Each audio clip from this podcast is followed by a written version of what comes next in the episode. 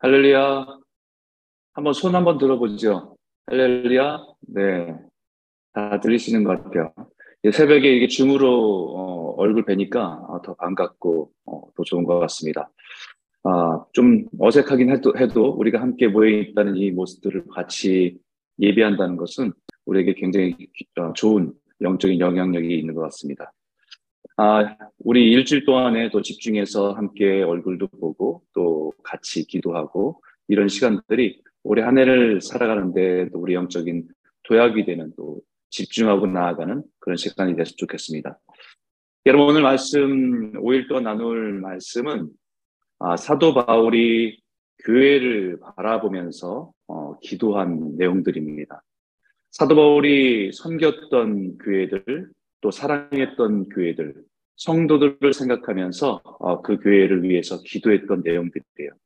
우리 오늘 이 말씀들을 우리의 오늘의 기도로 삼아서 우리 교회와 우리 자신들을 위해서 기도하는 기도 제목으로 삼았으면 좋겠습니다. 그래서 오늘 첫 번째는 에베소 교회를 바라보면서 기도한 아, 사도 바울의 첫 번째 기도예요. 에베소 교회는 아, 여러 교회들이 있겠지만 사도 바울에게는 굉장히 사랑하고 정말 마음을 다 쏟았던 교회입니다. 그가 그 교회를 떠나고 또 다른 교회를 개척하기 위해서 떠났을 때에도 그 마음에는 에베소 교회는 어떻게 잘 성장하고 있나? 라는 그 마음들이 떠나지 않았습니다. 그러다가 그가 듣게 된 소식이 아, 에베소 교회는 사도 바울이 다른 교회를 선교를 위해서 떠났어도 그 교회는 은혜가 풍성하게 성도들이 잘하고 있다는 소식을 들으니까 너무 기뻤습니다. 목회자는 어, 목회자가 가장 행복할 때가 이런 모습 같아요. 목회자가 성도들을 생각하고 성도들이 은혜 가운데 살아간다는 이야기를 듣거나 볼 때 제일 행복합니다. 보람되고 어, 정말 기쁩니다. 인생의 여러 가지 어려움들과 고난을 만났어도 그, 만, 그 고난 속에서 하나님의 은혜 안에 있다는 모습을 보면 그래도 마음이 안심이 돼요. 그리고 참 기쁘고 더 기도하게 되고 또 눈물로 기도하게 되는 것이 목회자의 마음인 것 같습니다. 그런데 사도 바울은 이 에베소 교회의 영적인 풍성함이 있다는 얘기를 들었음에도 거기서 끝나지 않고 계속해서 에베소 교회와 성도를 위해서 기도한다라고 얘기합니다.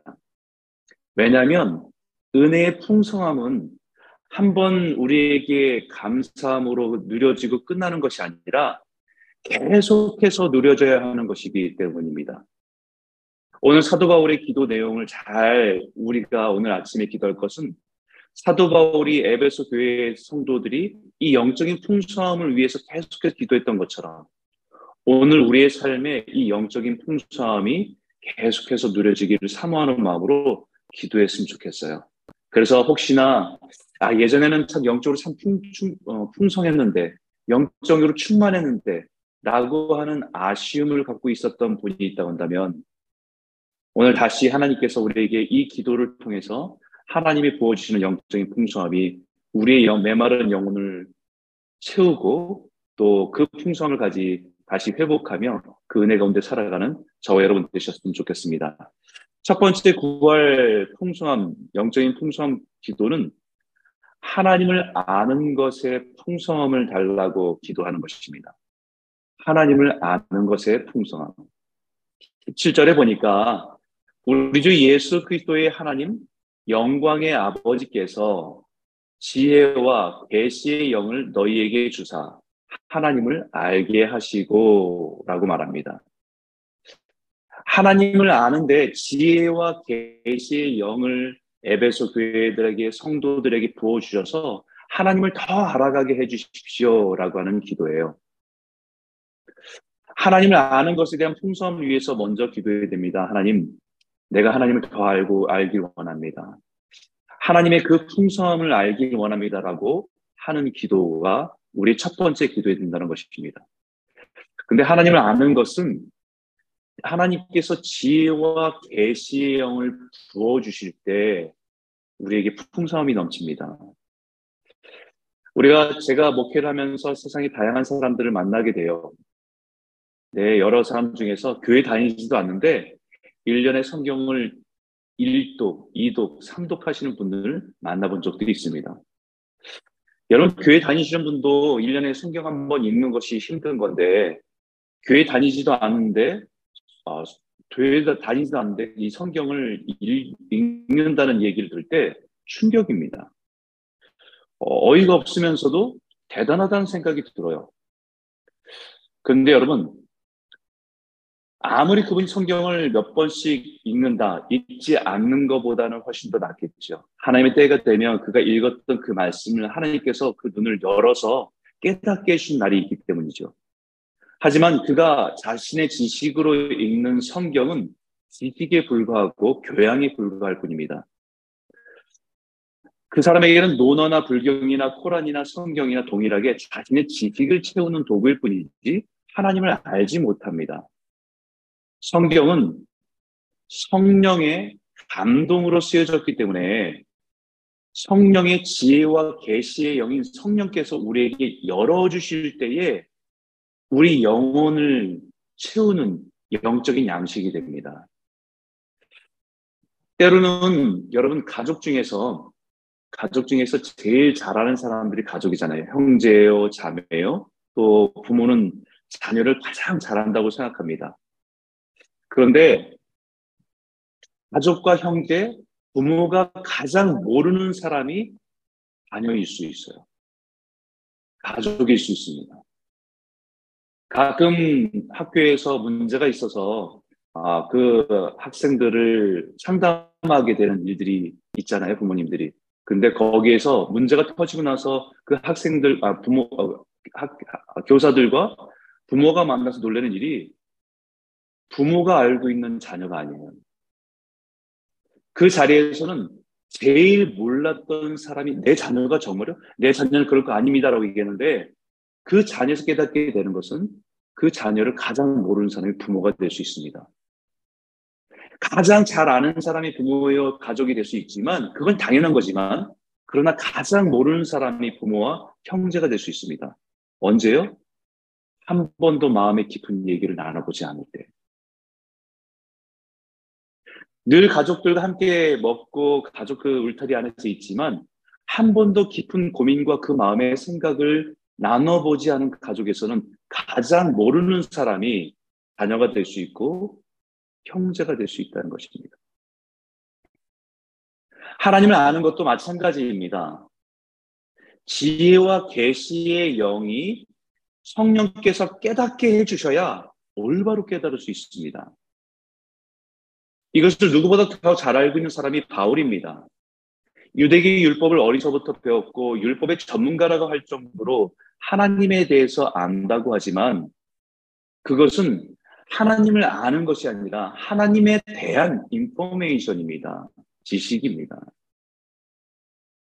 하나님을 인격적으로 아는 것이 아니라 하나님에 대해서 아는 것이었기 때문에 그 한계 속에 살았던 사도 바울이 자신을 찾아오신 예수, 자신의 인생 속에서 펼쳐주시고 만나게 하신 예수를 통해서 하나님을 알게 됨을 고백하면서 지금 에베소 교인들에게도 하나님을 아는 하나님을 아는 데 있어서 성령의 지혜와 계시로 알아가는 그 풍성함을 누리기를 원한다라는 것입니다. 지혜와 계시의 영이 성령님을 통해서 하나님을 더 알게 하실 때 우리는 하나님을 아는 그 풍성함 속에서 영적인 부여와 안정감을 가지고 살아가는 것이죠. 우리가 이제 한 해를 시작했습니다. 뭐 각자마다 여러분들이 성경을 읽어야 되겠다라고 하는 결정도 있을 거고, 영적인 성숙을 위해서 여러분들이 결정한 바가 분명히 있을 겁니다. 그런데 거기에 먼저 여러분들이 성경 읽기 전에 하나님, 제가 이 성경을 읽을 때에 내 지식으로 성경을 읽고 아는데 멈추지 않, 멈추지 않고 하나님 지혜와 계시의 영 성령님께서 내 영적인 눈을 열어주셔서 하나님을 더 알길 원합니다.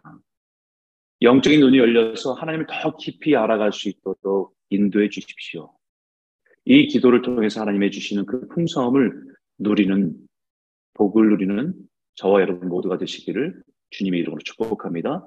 두 번째 우리가 구할 풍성함은 하나님의 부르심과 기업의 영광의 풍성함입니다.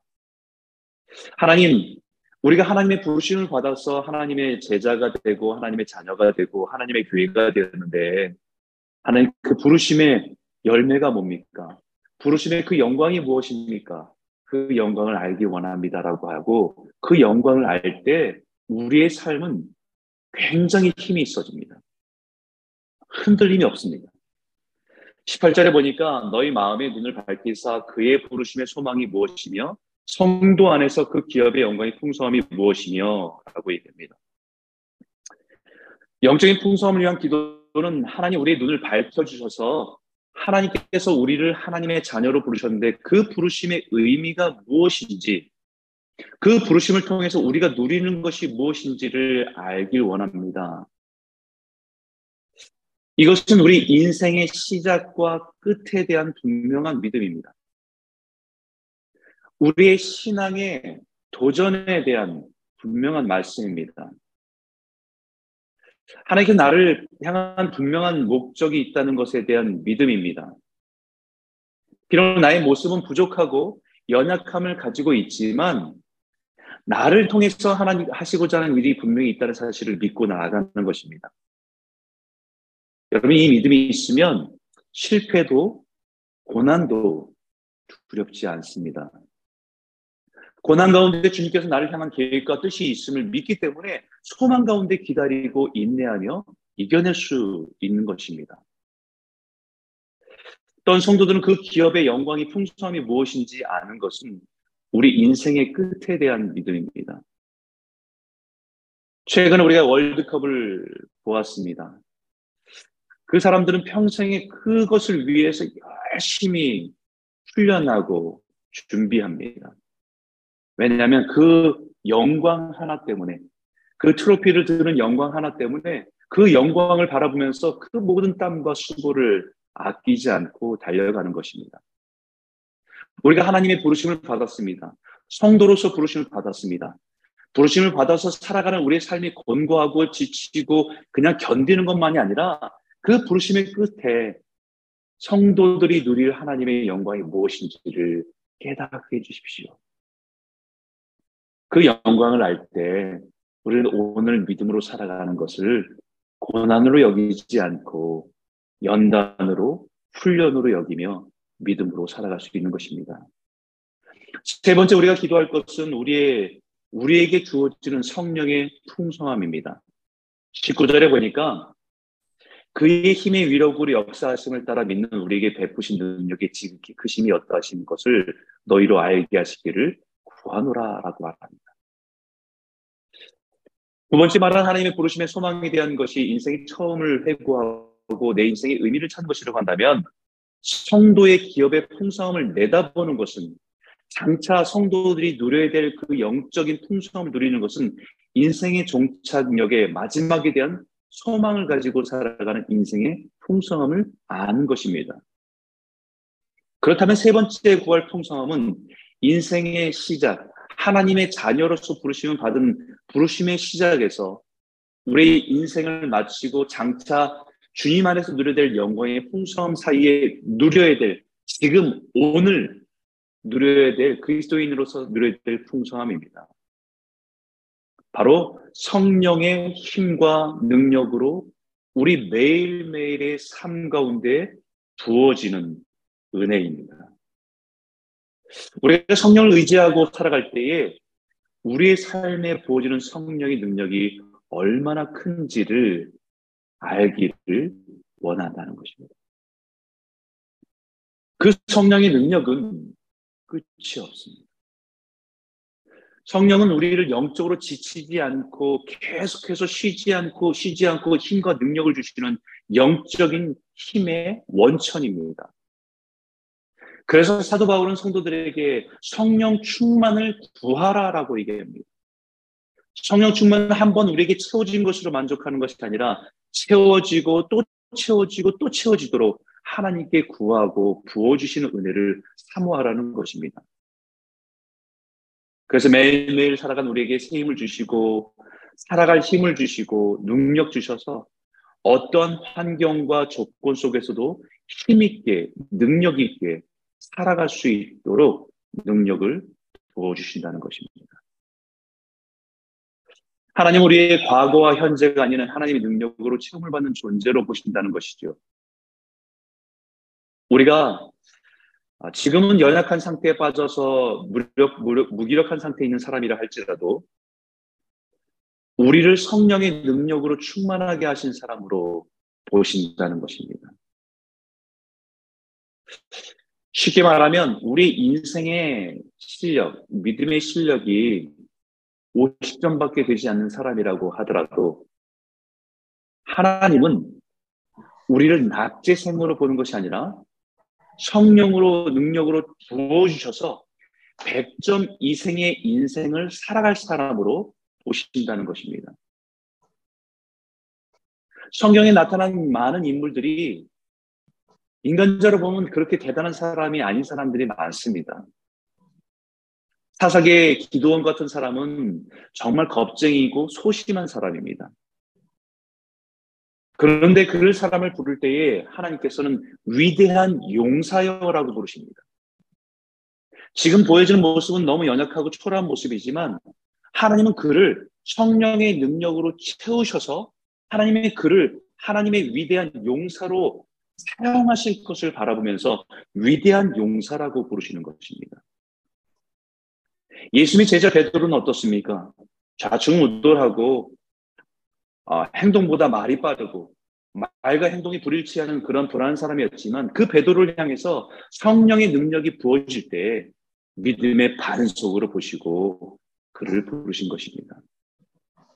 우리 연약함의 한계와 무능함 위에 성령의 힘과 능력으로 살아가시는 하나님 우리 인생에 우리 자신들은 부족하지만 하나님 올해를 사, 올해 한 해를 살아갈 때 주님께서 부어주시는 그 힘의 능력으로 우리가 살아갈 수 있도록 우리에게 부어주신다고 약속한 것이 성령의 풍성함입니다.